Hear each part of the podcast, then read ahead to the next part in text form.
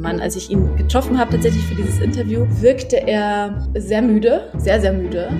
Er, es war, glaube ich, 9 Uhr morgens und er roch schon stark nach Zigarettenrauch. Also es, man konnte sich vorstellen, dass er eine lange Nacht hinter sich hatte. Wie haben Sie das gemacht?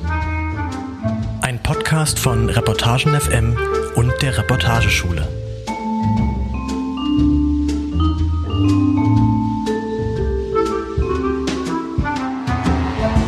Hörerinnen und Hörer und willkommen zu Wie haben Sie das gemacht, dem gemeinsamen Podcast von Reportagen FM und der Reportageschule Reutlingen. Alle zwei Wochen laden wir die besten Reporterinnen und Reporter Deutschlands ein und besprechen mit ihnen jeweils einen ihrer Texte. Mein Name ist Florian Bayer und mein Gast heute ist Olivia Cortes. Hi Olivia, schön, dass du da Hi, bist. Ähm, Olivia, du bist freie Journalistin, berichtest für die Zeit, den Standard, Deutsche Welle und viele andere Medien und heute wollen wir über deinen Text reden, Die Abtrünnigen, der am 11. Juni in der Zeit erschienen ist. Darin geht es ja um einen einst pro-russischen Politiker, der nun für eine unabhängige Ukraine kämpfen will und ähm, sich quasi gegen Russland positionieren muss. Magst du uns mehr darüber erzählen? Wie bist du auf dieses Thema gekommen? Ja, genau, es geht um Alexander Wilkur. Ähm, ich bin äh, in die Ukraine gefahren mit dem Ziel, auch mir eher die politische ähm, Landschaft dort anzugucken, also sowohl das Parlament als auch eben andere Bewegungen, die, die da gerade ähm, ja, passieren und, und äh, sich entwickeln. Und eines, das natürlich ganz äh, interessant ist, sind die prorussischen Politiker. In den vergangenen Jahren haben prorussische Politiker schon einiges äh, an Zustimmung verloren. Natürlich durch den Maidan, durch dann eine auch sehr prorussische Regierung, die äh, dadurch jegliche Glaubwürdigkeit verloren hat und dann größtenteils fliehen musste. Aber es gab natürlich immer noch Politiker, talentierte Politiker, die so ein bisschen zwischen äh, Osten und Westen balancierten. Unter anderem eben Alexander Wilkur, der unter Janukowitsch in dieser prorussischen Regierung auch Vizepremier war. Und äh, ich fand das ganz interessant, äh, zum einen natürlich, weil er Bürgermeister ist, der Geburtsstaat des Präsidenten Volodymyr ähm, Zelensky. Und äh, auch angetreten ist bei den letzten äh, Präsidentschaftswahlen, da nicht so viele Stimmen erhalten hat, aber dennoch ähm, ein Politiker ist mit Ambition. Und der wurde offenbar, ich habe das gesehen äh, durch einen äh, Journalisten, mit dem ich zusammengearbeitet habe in, in der Ukraine, einem, einem Fixer, einem Stringer, Andri, der mir dann eben sagt, sagte und zeigte, dass Wilkul angerufen worden sei von einem äh, prorussischen Politiker, der auch nach Russland geflohen ist nach dem Maidan. Und äh, dieser Politiker habe ihm dann gesagt, äh, er könne doch zusammenarbeiten ähm, mit den Russen und er könne dann in der neuen Ukraine eine tolle neue Position haben. Und das fand ich spannend, äh, weil Wilkul sich damit auch ein bisschen, äh, naja, profilierte und, und ganz stolz eben da zweimal sogar verkündete, er würde nicht mehr mit den Russen äh, zusammenarbeiten wollen ähm, und, und dann eben seine Stadt anfing, stark zu verteidigen. Und dann äh, habe ich dann beschlossen, gemeinsam mit der Redaktion dorthin zu fahren und mal diesen Mann zu treffen, um auch herauszufinden, ob das überhaupt, ja, ob das überhaupt glaubwürdig ist, was der gerade so macht. Du sprichst in deinem Text ja sogar von einem neuen oder einem alten Wilkohl, also dass er wirklich sich komplett geändert hat, auch von der Persönlichkeit, von, von der Ausrichtung, politisch natürlich. Ähm, wie, ähm, wie hast du es erlebt oder wie hast du ihn erlebt? Na, das ist, ähm, das ist eine gute Frage, äh, denn so viel Zeit hatte ich nicht, um ihn zu erleben. Wir hatten eigentlich ausgemacht, äh, dass äh, ich ihn einen Tag lang begleiten kann. Und das ist auch eine, eine, ja, eine ganze Nacht fährt man dahin, halt mit dem, mit dem Nachtzug nach Krivirich wo er Bürgermeister ist. Und ich habe noch am Tag davor einen Fotografen, einen der talentiertesten ukrainischen äh, Fotografen, am, amerikanisch-ukrainisch ähm, ist Sascha Maslov, in der Bar belabert und ihn dann äh, darum gebeten, mit mir dorthin zu fahren am nächsten Tag, weil wir nur dieses kleine Zeitfenster hatten, denn ich musste dann äh, in der Woche drauf wieder eine andere Geschichte verfolgen und äh, konnte ihn dann eben überzeugen und wir hatten genau einen Tag und kommen da eben dann an morgens und wollen diesen, diesen Mann einen Tag lang begleiten und der meldet sich halt nicht mehr bei uns so. Und äh, sein Assistent geht nicht mehr ans Telefon und wir sitzen dann dort äh, in Krivirich äh, insgesamt, glaube ich, zwölf Stunden. Ich glaube, wir sind um sechs Uhr morgens angekommen und erst um sechs Uhr abends, glaube ich, haben wir dann gehört, dass wir dann vielleicht doch noch zwei Minuten Zeit haben, um ihn zu fotografieren, zumindest an dem Tag. Denn es hieß dann, er ist ganz spontan, spontan an die Front gefahren. Und wir können da nicht hin und äh, man weiß nicht, wann er zurückkommt. Äh, und ich habe dann äh, ja versucht, ziemlich viel Druck auszuüben, um dann am nächsten Tag zumindest ein Interview zu bekommen. Und das ging, glaube ich, ja mit Übersetzungen, glaube ich, waren es insgesamt 40 Minuten. Aber das kann man dann wahrscheinlich ist 20 Minuten pures Interview, wenn man die Übersetzungen rausnimmt.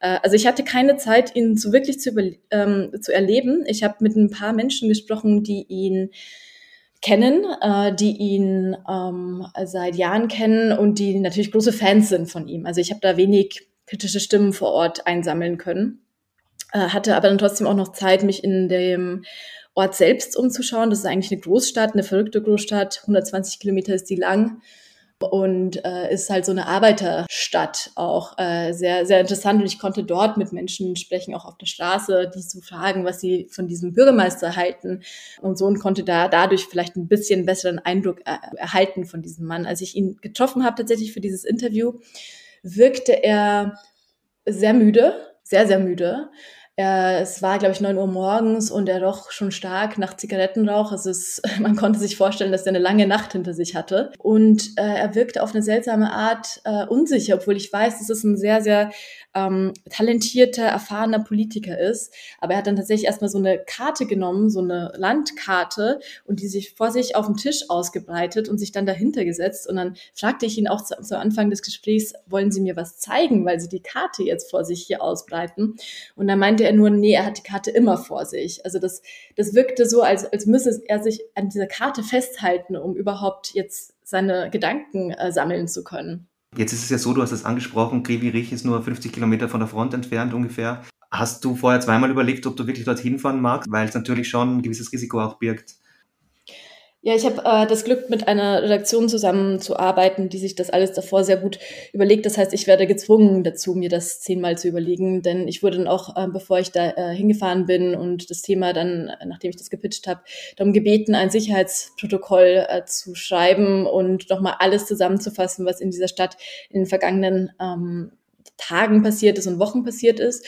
Und das hat mich auch dann dazu mehr oder weniger gebracht, äh, äh, einen erfahrenen Kollegen zu, äh, anzurufen und den nach seiner Meinung zu fragen und auch einen Journalisten vor Ort anzurufen und zu fragen, was die denn denken, wie, wie sicher es dort sei. Und da das dann außerhalb der Artillerieschussweite auch ist, ist es einigermaßen sicher. Also das Einzige, was dann ähm, eigentlich droht, äh, war in diesem Moment ein Raketenangriff, aber so wie wir das jetzt auch in den vergangenen Wochen gesehen haben, das kann in der Ukraine überall passieren, auch in, in Kiew. Also ich glaube, 30 ähm, Minuten fußläufig von dem Hotel, in dem ich geschlafen habe, äh, sind vor ein paar Tagen auch Raketen gefallen und explodiert. Ähm, deswegen, ja klar, also ich, ich meine, man ist da näher an der Front, aber die Front im Süden äh, steht seit Wochen und jetzt gewinnt auch die Ukraine ein bisschen mehr die Oberhand äh, mit den Partisanenbewegungen. Also da ist nicht so diese, das, das war nicht so wie im Osten, ähm, wo, wo die russischen Truppen mehr und mehr zugewinnen konnten, sehr langsam, aber doch, sondern das stand halt seit, seit Wochen. Also ich glaube, diese Front war dann eher unriskanter als, als jetzt die Front im Osten. Mhm. Aber trotzdem, ähm, also das Risiko ist schon da und äh, umso mehr Respekt, dass du halt wirklich hingefahren bist, um vor Ort mit ihm persönlich zu sprechen. Und das ist ja ein wahnsinnig spannender Aspekt, weil man liest ja sehr wenig über ähm, die früher pro-russischen Politiker, auch die Bevölkerungsteile, die halt früher eher Russland als dem Westen zugeneigt waren. Ähm, und jetzt halt quasi alle ähm, halt pro Ukraine sind und gegen Russland notgedrungen ähm, wegen des Kriegs. Was waren deine Eindrücke so im Land? Also was sagen die Leute auf der Straße über den Krieg? Vielleicht auch gerade in diesem Gebiet, äh, mehr im Osten wo ähm, es früher schon auch gemischte Meinungen gab. Also allgemein, ähm, weil man ja immer so den Eindruck gewinnen kann, dass das Leben in Kiew beispielsweise ein bisschen mehr zur Realität zurückgekehrt ist, zur Normalität. Äh, das kann ich äh, so nicht unterstreichen, weil man mit Menschen spricht, die zwar einerseits natürlich abends in eine Bar gehen oder ins Restaurant gehen äh, oder wieder anfangen zu arbeiten langsam, aber gleichzeitig sind diese Menschen sehr oft zerrissen zwischen Krieg und Frieden. Und das heißt, äh, vor allem habe ich mich dann auch oft mit jungen Menschen getroffen und unterhalten, die dann Schuldgefühle hatten, wenn sie abends in der Bar gingen und lieber dann nochmal ähm, Geld sammeln wollten, sich irgendwas ausgedacht haben, äh, um um Hilfsmittel an die Front liefern zu können. Ähm, oder teilweise auch Jungs, die überlegt haben, tatsächlich nochmal kämpfen zu gehen. Also ich glaube, das war für jeden sehr, sehr belastend. Auch alte Freunde, die ich wieder treffen konnte in, in Kiew, die dann erzählten, dass ihre Eltern an der Front leben und dass sie machen können, was sie wollen, aber diese Eltern wollen nicht weg von dort, äh, weil sie dort zu Hause sind und ihr ganzes Leben dort waren und so. Also ich glaube, dass, dass es im ganzen Land noch eine sehr, sehr angespannte Stimmung ist und dass man, dass sich keiner irgendwo wirklich vom Krieg befreien kann äh, in diesem Moment. Aber klar, ähm, in Krivirich war das beispielsweise so, dass der, äh, dass der Bombenalarm durchwegs, äh, dass man den durchwegs hören konnte, also stundenlang. Ähm, in Kiew ist es ein bisschen anders. Ich weiß nicht, wie es momentan ist, aber als ich dort war, äh, da erlaut, also hörte man kurz die Sirene und dann ging die wieder aus. Das war quasi das Zeichen dafür, dass der äh, Alarm gerade äh, läuft und dann zu, zum Ende hörte man kurz die Sirene wieder. Und in Klivirich bin ich um 2.30 Uhr äh, nachts äh, aus dem Bett geschreckt, weil auf einmal neben meinem Hotel diese äh, Sirene anging und die ging auch nicht mehr aus bis 7 Uhr morgens. Also ich glaube, das ist schon nochmal so ein anderes Stresslevel, das man allein durch solche Dinge hat. Aber ansonsten hatten die Leute, mit denen ich mich unterhalten habe, ja, ich glaube, einigermaßen versucht, zu überleben. Also zum Beispiel habe ich mit einer Blumenverkäuferin kurz gesprochen, die eben meinte, seit einem Monat verkauft sie halt jetzt wieder Blumen. Ähm, Krieg ist, ist Krieg, aber sie kann da jetzt nicht mehr dran denken. Aber ich habe dann auch Leute getroffen, die arbeitslos geworden sind aufgrund des Krieges, die dann eben ihren Job nicht mehr machen können und die dann auf der Straße äh, sich die Zeit äh, vertrieben haben. Also ich habe ich hab das so wie so eine ja so eine Art Resilienz irgendwo bei diesen Menschen ähm, dann in diesem ja ich glaube seit einem Monat hatten sie so eine Resilienz aufgebaut um irgendwie klarzukommen noch. Aber ganz klar gab es dann einen riesigen Stress der auf diesen Leuten noch ähm, ja lastete. Also keine Normalität würde ich sagen am Anfang gab es einen enormen Kampfgeist in der Ukraine. Also das habe ich auch selber miterlebt. Ich war kurz vor Kriegsbeginn auch noch ähm, in Transkarpaten. Und ähm, wie ist es denn jetzt momentan? Ähm, weil ähm, die ukrainische Regierung ist schon sehr bemüht, ähm, quasi keine eigenen Verlustzahlen zum Beispiel zu veröffentlichen. Also es ist natürlich, es gibt natürlich auf beiden Seiten Propaganda und, und Medien, die halt dann oder, oder Informationen, die halt nicht weitergegeben werden, äh, um die Moral zu erhalten.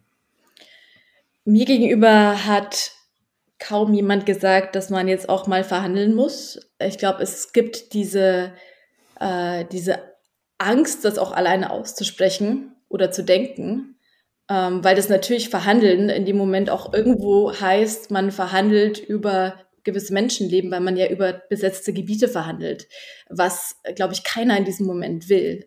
Also eine meiner Bekannten äh, hat gekämpft, hatte auch äh, ein paar Leute äh, geleitet, äh, wochenlang äh, an der Ostfront ähm, hat da ganz hart gekämpft und hat mir dann auch geschrieben, dass es schrecklich ist, weil die Jungs müde seien, ähm, weil die immer wieder reingeschickt werden und keine Pause haben. Er hat es irgendwie geschafft, nach Hause zu kommen und kurz Urlaub zu bekommen, aber seine Leute halt nicht. Und man hört, dass die äh, auch auf jeden Fall zu wenig Waffen haben. So, also ich glaube auch für Journalistinnen und Journalisten, für uns ist es äh, sehr häufig schwer einzuschätzen, wie sicher eine Lage irgendwo an der Front ist, vor allem im Osten, weil das tatsächlich so löchrig ist, wie so ein löchriger, ja, wie so ein Schweizer Käse halt, wo du nicht wirklich weißt, welche, ja, wo sind wir abgedeckt und wo nicht. Ähm, und, und das sind halt so Zwischentöne, die natürlich die Kampfmoral äh, oder die gesunkene Kampfmoral äh, vermuten lassen. Auch war ich mit einem Abgeordneten unterwegs, der früher gekämpft hat, vor, vor ein paar Jahren, ähm, der jetzt eben gerne in den Krieg ziehen würde, aber nicht kann, weil er auch sieht, dass seine Verantwortung als Politiker äh, hoch ist. Aber der ist dann an die Front gefahren, um seinen äh, ja, Waffenbrüdern, so nennt er das, ja, Sachen zu liefern, also Schlafsäcke und, und Drohnen und so. Und hat natürlich, obwohl er als Politiker, als Politiker, Abgeordneter der Zelensky-Partei ähm, natürlich nicht sagen will, dass, dass es schlecht läuft, äh, hat aber immer wieder zugeben müssen, dass es schlecht läuft, weil er Nachrichten bekommen hat von seinen Freunden, die ihm schrieben, es ist, es ist beschissen hier. Äh, wir sind reingeschickt worden zum vierten Mal heute und äh, klar, hat ihn das total fertig gemacht persönlich. Und er ist dann hingefahren, hat dann auch seine Leute getroffen und ist zurückgefahren. Und äh, einer seiner besten Freunde ist dann am nächsten Tag gestorben. So, und äh, ja, die Leute bekommen das natürlich mit. Ich habe mich auch mit Leuten unterhalten, die, äh, die jung sind. Ein 23-jähriger Tänzer, der drei seiner Freunde äh, schon verloren hat äh, an der Front. So, also das ist äh, klar, das ist im Freundeskreis, im Familienkreis äh, natürlich sinkt, das oder natürlich geht die Stimmung äh, so ein bisschen runter, wenn man so viele Verluste auch mitbekommt. Und so wie du mhm. auch richtig sagst, die Regierung will die Zahlen nicht rausgeben, aber die Leute bekommen das ja mit. Und du meintest, glaube ich, wenn ich dich richtig verstanden habe, dass viele Leute dann gar nicht so groß drüber reden, aus Angst, dass sie dann irgendwie vielleicht quasi als, als keine Patrioten dastehen oder als Leute, die vielleicht dann doch Zweifel haben am Kurs der ukrainischen Regierung, der halt bis auf weiteres und ohne absehbares Ende halt einfach bedeutet, weiterzukämpfen und das Land zu verteidigen und ähm, Gebiete zurückzuerobern.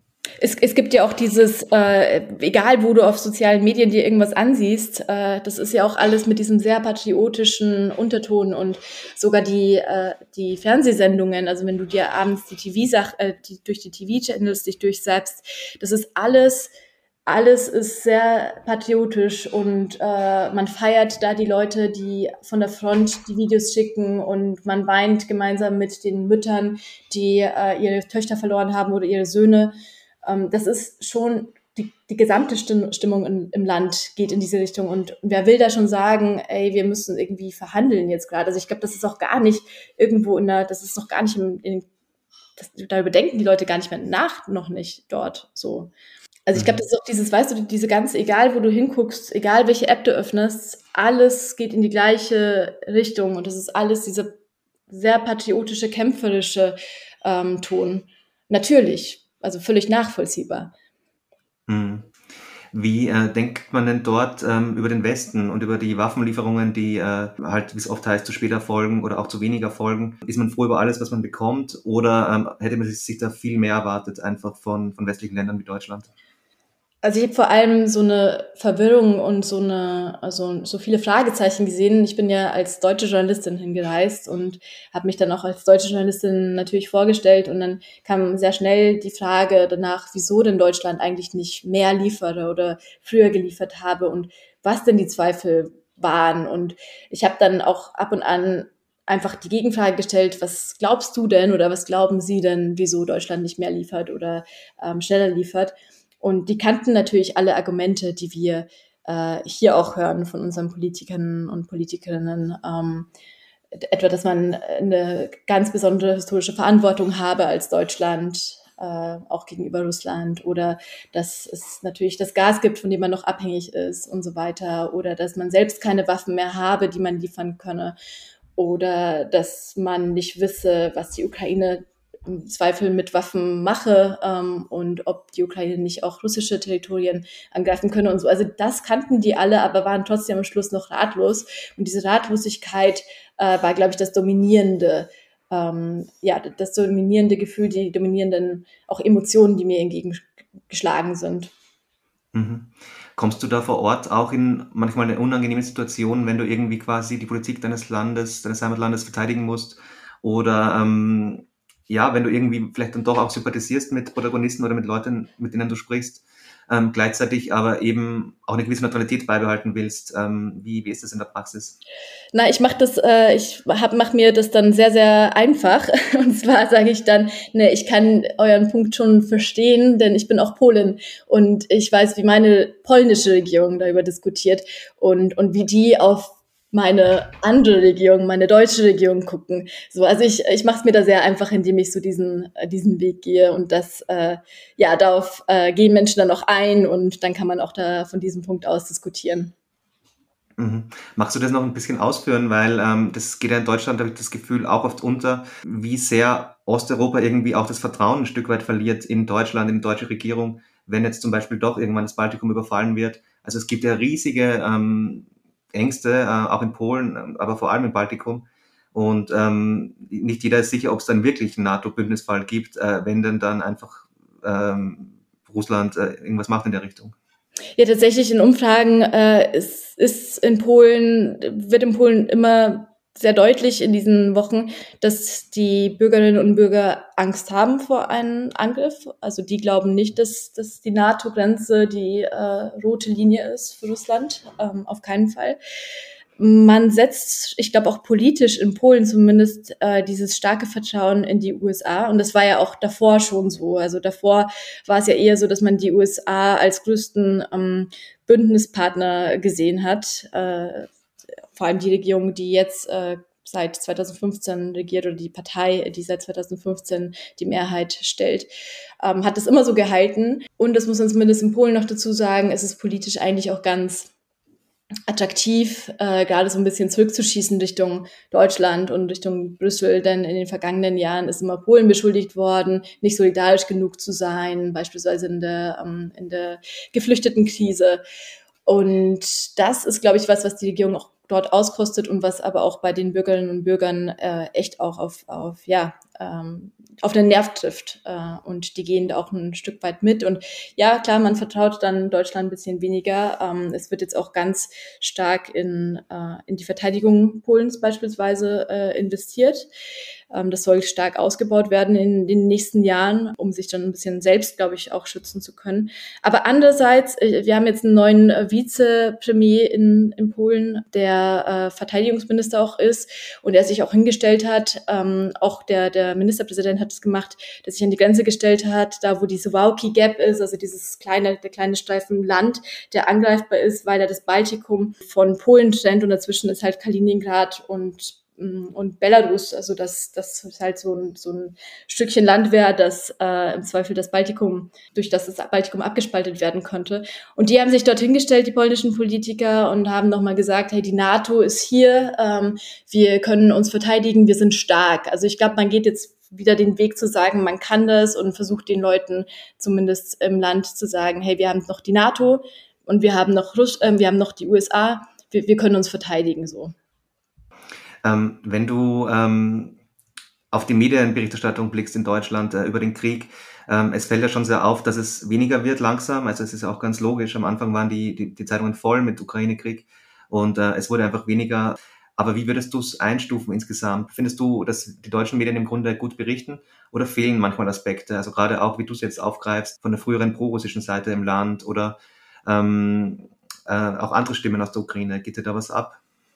Also ich glaube, dass die Kolleginnen und Kollegen echt einen guten Job machen und nach wie vor sind echt viele Journalisten eigentlich vor Ort. Ähm, man sieht halt, dass auch die Leser äh, und Leserinnen das Interesse ein bisschen verlieren. Und dann ist es natürlich auch unser Job, ähm, die Geschichten ein bisschen anders aufzuarbeiten und zu denen. Aber das wissen die meisten. Bloß es ist gerade sehr, sehr schwierig in der Ukraine zu arbeiten. Ähm, sehr viel Zeit wird gefressen durch Logistik. Eben solche Sachen wie mit Alexander äh, Wilkul, mit diesem ähm, Bürgermeister, der dann äh, sich einfach einen Tag lang äh, nicht gemeldet hat und konnten wir erst am nächsten Tag treffen. Das ist nicht das einzige Mal, dass es passiert ist. Das passiert ständig. Und so, ich würde wirklich sagen, dass man 70 Prozent der Zeit guckt, okay, was ist sicher, wie komme ich von A nach B, mit wem kann ich hinfahren, der übersetzt, ähm, denn es sind ja auch internationale Medien im Land, im Land und so viele Menschen, äh, die übersetzen, gibt es halt dann einfach irgendwann nicht mehr.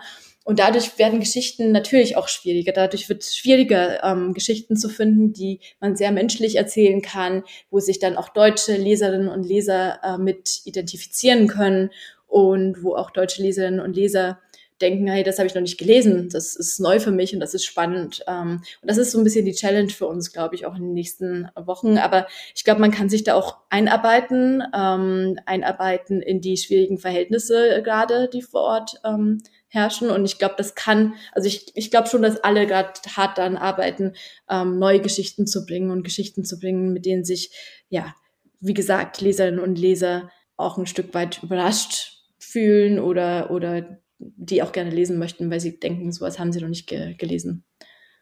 Mhm. Aber das, was man dazu sagen muss, fast keiner hatte, hatte Korrespondenten in dem Land. Also äh, meistens haben das dann noch irgendwo entweder die Russland-Korrespondenten abgedeckt oder die Osteuropa-Korrespondenten, die dann äh, auch noch Polen und das Baltikum und ja, insgesamt die Visegrad 4 auch noch gemacht haben. Und dann halt noch die Ukraine, die man zu den Wahlen dann vielleicht auch mal noch mitgenommen hat. So, also klar, das ist, das ist ein strukturelles Problem, das man in den vergangenen Jahren schon aufgebaut hat. Du berichtest ja seit Jahren schon über Ostmitteleuropa und Osteuropa. Glaubst du, wird sich da etwas ändern, dass es vielleicht mehr Journalistenstellen gibt, äh, auch in dieser Region? Weil es natürlich auch geopolitisch jetzt eine ganz andere Rolle und ähm, ähm, auch Relevanz bekommen hat. Ich hoffe, ich hoffe wirklich sehr. Ich merke gerade, dass ich ähm, mehr Anfragen habe als als je zuvor und ich kann die bei weitem nicht äh, erfüllen, alle. Also ich glaube, es gibt auf jeden Fall den Bedarf an, an Journalistinnen und Journalisten, die vor Ort arbeiten möchten und, und ja, das gerne abdecken möchten. Und ich würde nur hoffen und mir wünschen, dass diese Region mehr Beachtung ähm, bekommt, auch Leserinnen und Leser dieser Region mehr Beachtung äh, schenken. Denn ich hatte auch immer wieder das Gefühl, dass, dass es da einfach zu wenig Interesse gibt. Dass man viel lieber nach Frankreich geguckt hat, als beispielsweise nach Polen, wenn da Wahlen waren, äh, obwohl beides Nachbarländer sind. Und ähm, ich habe auch teilweise, ich habe ja in Warschau gelebt, drei Jahre lang, und dann erzählt man das jemandem, ähm, der dann einem zurück sagt, so, oh, Russland muss ja interessant sein. Und man versteht nicht, wie sowas passieren kann, weil ich habe noch nicht gehört, dass jemand gesagt hätte, Paris, das ist doch diese Hauptstadt von Spanien. So, das ist, glaube ich, etwas, das wir ähm, ja vielleicht auch nicht in unserer Grundschulbildung und äh, weiterführenden Bildung so mitbekommen haben. Und ich würde mir nur wünschen, dass sich das jetzt so ein bisschen ändert. Lass uns noch kurz über Russland sprechen. Du hast ja auch immer wieder über Russland oder aus Russland berichtet früher. Wie problematisch ist es denn, dass dieser sehr wesentliche Teil dann doch ähm, immer mehr unter den Tisch fällt und fallen muss auch zwangsläufig, weil die Arbeitsbedingungen in Russland immer schwieriger werden für Journalistinnen und Journalisten, weil die teilweise gehen müssen und weil es natürlich ähm, ähm, ganz klare Gefälle gibt in, in, im Fall von diesem Angriffskrieg, dass fast alle von der westlichen Seite der Kontaktlinie berichten und, und wenige ähm, wirklich äh, unter Russen sind momentan. Jetzt würde mich ja, ja, also ich bin noch gespannt, beispielsweise mit diesen ganzen Austauschprogrammen, die es ja schon gab, äh, auch für Journalistinnen und für Studierende. Ähm, und ich glaube, das, das hilft ungemein, sowas. Ähm, und ich würde, ja, bin gespannt, wie das überhaupt weitergeht, weil es kann ja eigentlich sowas nicht mehr geben, wahrscheinlich in den nächsten Jahren. Uh, und das ist sehr dramatisch. Und ich meine, es gibt ja auch so viele Journalistinnen, die in Russland gearbeitet haben, auch uh, russische Journalistinnen und Journalisten, die uh, jetzt das Land verlassen haben und wahrscheinlich auf absehbare Zeit nicht mehr dort arbeiten können. und dann wird wahrscheinlich Russland einfach viel, viel weniger relevant. Ich hatte schon das Gefühl, dass aus Russland viel berichtet worden ist in den vergangenen Jahren und gut berichtet worden ist, dass es da auch echt Top-Berichterstattung gab.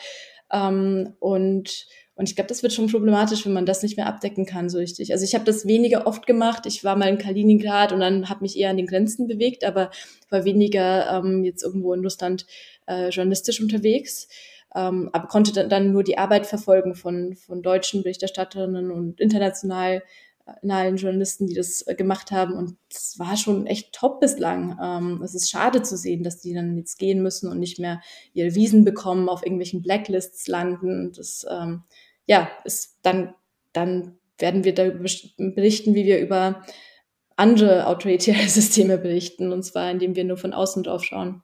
Magst du noch erzählen, wie du momentan arbeitest, ähm, wie die Recherche aussieht? Du bist ja, glaube ich, jetzt wieder in Deutschland. Wie kommst du auf deine Geschichten, die jetzt in der Ukraine spielen? Oder wie findest du Protagonistinnen und Protagonisten?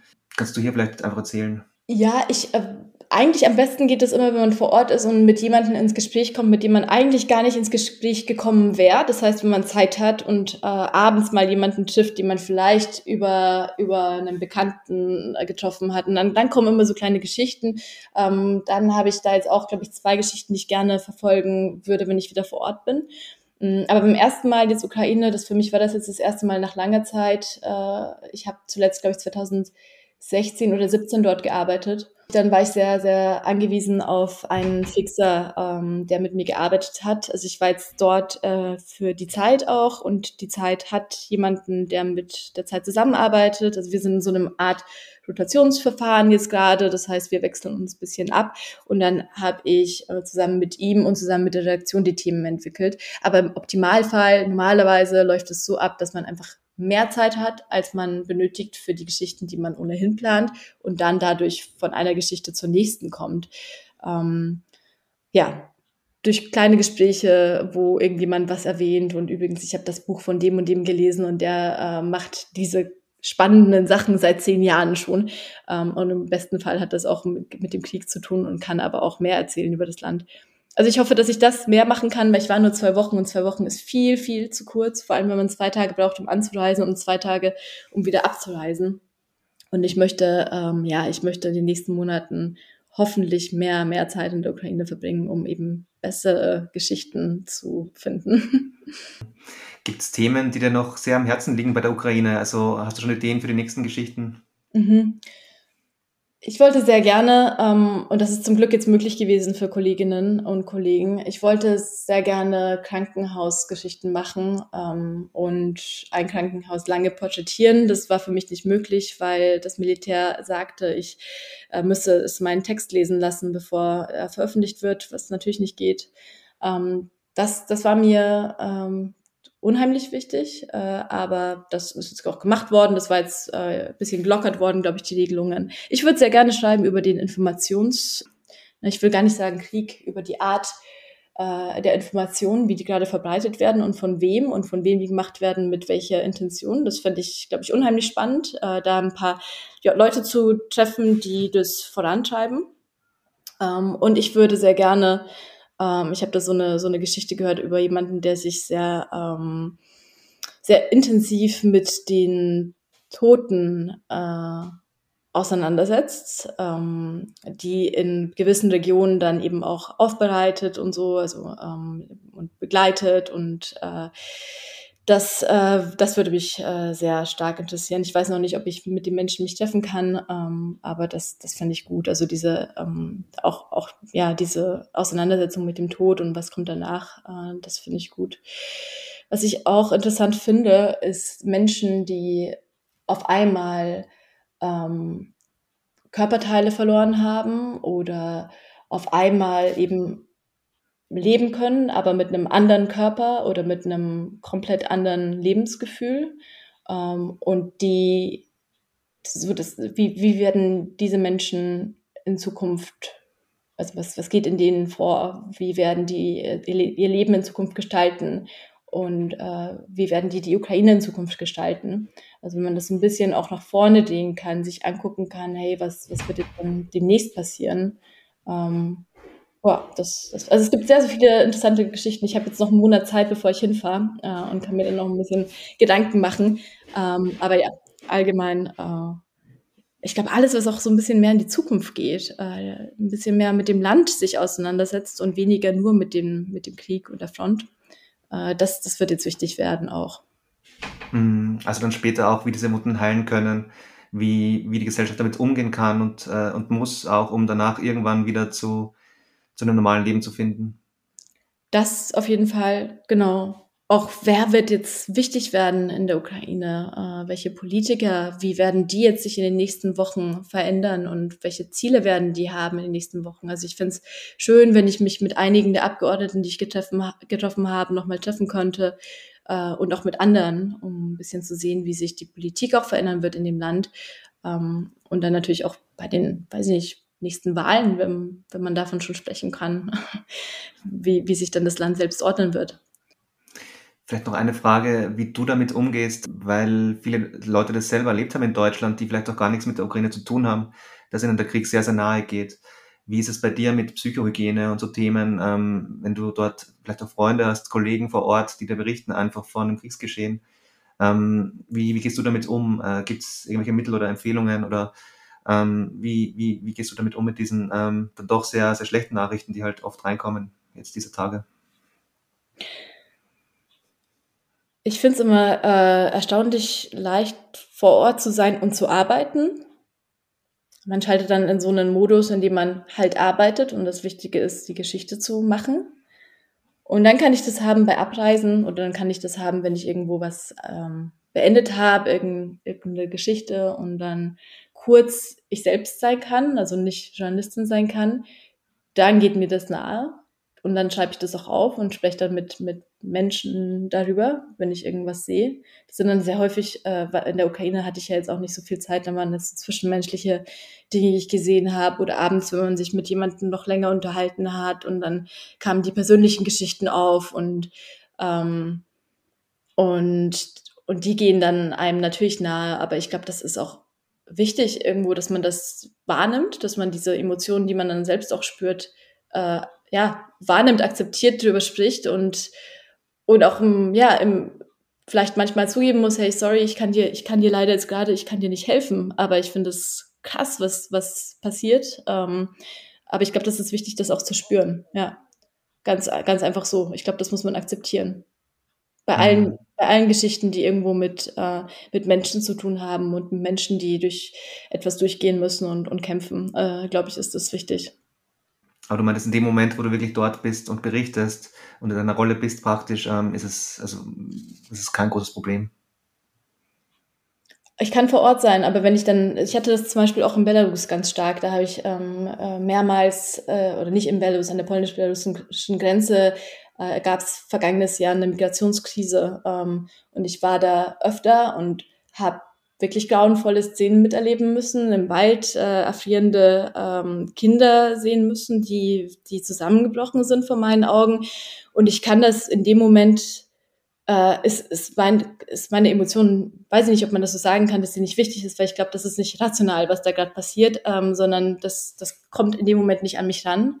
Ähm, und dann äh, gehe ich heim und ich schreibe die Geschichte und danach kommt das alles und, und diese Eindrücke kommen dann. Ähm, ich glaube, das ist wahrscheinlich so, das ist so ein, ich weiß nicht, was das ist, so ein Berufsmodus, in dem man dann halt irgendwie gerade fährt. Und man weiß auch, ich helfe dieser Person in, der, in dem Moment nicht, wenn ich jetzt gerade anfange, ihr zu zeigen, dass ich mit ihr leide oder dass, dass, dass ja, dass ich ihr gerne helfen würde, aber nicht kann, ähm, sondern, sondern ich helfe der Person, indem ich ruhig bleibe, versuche, ähm, ja, versuche diese Geschichte so gut wie möglich aufzuschreiben und ja, also ich meine, immer, immer geht das Wohl der Menschen vor, das ist klar, ähm, glaube ich. Also wenn, wenn jemand vor dir, ja, äh, kein Wasser hat und du hast aber irgendwie Wasser im Rucksack und dieser Mensch ist äh, gerade dabei zusammenzubrechen und, und zu sterben, dann natürlich gibst du das Wasser. Also das ist, das ist was, was klar ist. Ähm, aber, aber ich glaube, zu weinen und dann irgendwie Emotionen zu zeigen, das ist in dem Moment nicht hilfreich für irgendjemanden. Ähm, und, und das kommt dann irgendwie erst später. Weiß ich nicht. Das ist bei mir einfach so. Ich weiß nicht, wie das der anderen geht, äh, wie andere damit umgehen. Aber auch dann eben mit der Ukraine, dann ist es eher so, dass Sachen mir nahe gehen, wenn ich, wenn ich irgendwo auf der Heimfahrt bin, im, im Zug oder etwas mitbekomme. Und, und ja, da, da kann ich dann, da, da kann ich dann Emotionen empfinden und äh, muss mich dann fragen, was hier gerade los ist, ja. Wir nähern uns auch schon langsam dem Ende. Vielleicht eine Frage noch. Ähm, du bist ja seit einigen Jahren schon freie Journalistin. War es bei dir eine ganz bewusste Entscheidung, quasi ähm, schon so jung freie Journalistin zu werden? Oder war es auch vielleicht ein Stück weit der Notwendigkeit geschuldet und du hast dann erst Gefallen dran gefunden? Ich hatte ein tolles Auslandsjahr ähm, in den Niederlanden und in Dänemark an zwei Journalistenschulen und das war grandios, weil ich äh, mit Mentoren zusammenarbeiten konnte, die für einige der international besten Medien auch gearbeitet haben und die dann einfach meinten, Fahrt dahin und dann versucht es anzubieten, so dass ich mein erstes, äh, meinen ersten Text während des Studiums veröffentlicht habe. Das war, es ist einfach so gelaufen, so, das ist einfach passiert. Und danach bin ich da so reingerutscht, gemeinsam mit, ähm, mit zwei Kollegen, äh, die ich bis heute, ja, mit denen ich bis heute zusammenarbeite, die sind meine besten oder gehören zu meinen besten Freunden. Und wir haben dann einfach angefangen. Wir sind einfach irgendwo hingefahren, haben uns Projekte ausgedacht und haben dann versucht, das zu verkaufen und damit irgendwie Geld zu verdienen. Also ich, wir sind da, glaube ich, so gar nicht bewusst hineingerutscht ähm, und hatten sehr viel, ja, Spaß an den Themen, die wir machen konnten und dachten auch, dass es sehr, sehr wichtig ist. Also ich glaube, was wir immer gesagt haben, war, wir werden die Welt verändern, was natürlich äh, ja sehr, sehr cute ist, wenn man äh, zurückschaut. Aber ich glaube, das ist immer noch ein An ja, so ein Anschieb, den man haben muss äh, irgendwo.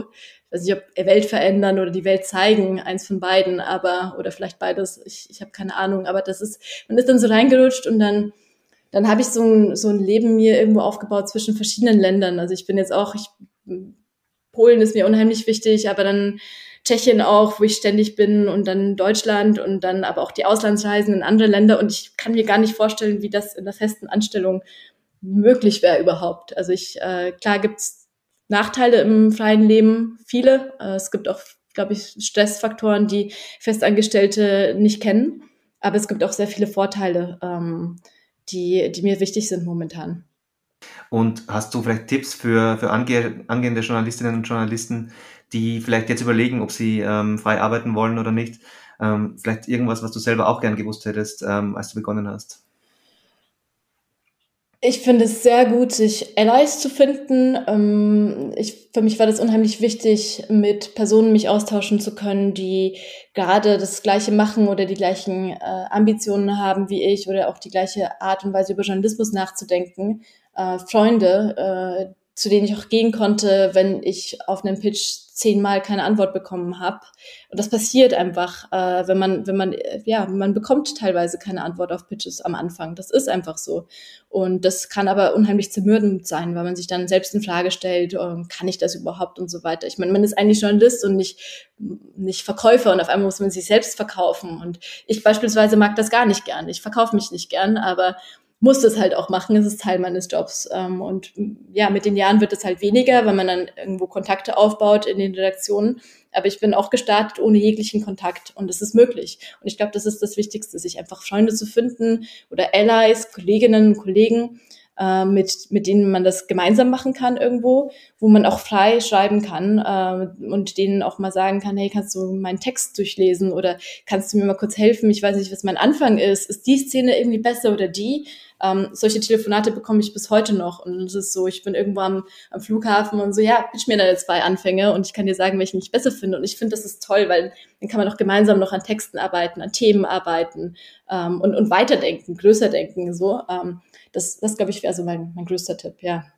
Mhm. Also dieses Einzelkämpfertum, in das man manchmal vielleicht kommt, als freier Journalist, ähm, einfach abzulegen und trotzdem ähm, den Kontakt zu suchen zu anderen Kollegen, Kolleginnen, das ist sehr wertvoll. Ich glaube, jede Recherche, auch die man gemeinsam macht, wird am Schluss besser sein als die, die man alleine macht. Es ist so. Und ich finde diesen Fokus auf Autorenzeilen und dann ist da nur ein Name oder sind zwei Namen und oh mein Gott, dieses mein Buchstabe fängt jetzt mit B an oder mit C, äh, sind Nachnamens und jetzt stehe ich aber vor dir, aber du hast mehr Arbeit reingesteckt. So, darum geht's doch gar nicht. Es geht doch nicht darum, wer irgendwo in irgendeiner Autorenzeile steht, so das, oder ob man da alleine steht oder mit zehn Leuten. Und ähm, ich, ich finde, ja, ich finde, man muss Spaß haben an diesem Beruf, denn das ist ein Beruf, in dem man so viel von sich selbst reinsteckt, so viel Zeit, so viel, so viel Passion auch irgendwo. Ähm, das kann man dann auch gut gemeinsam machen mit Leuten, die einem gut tun, finde ich.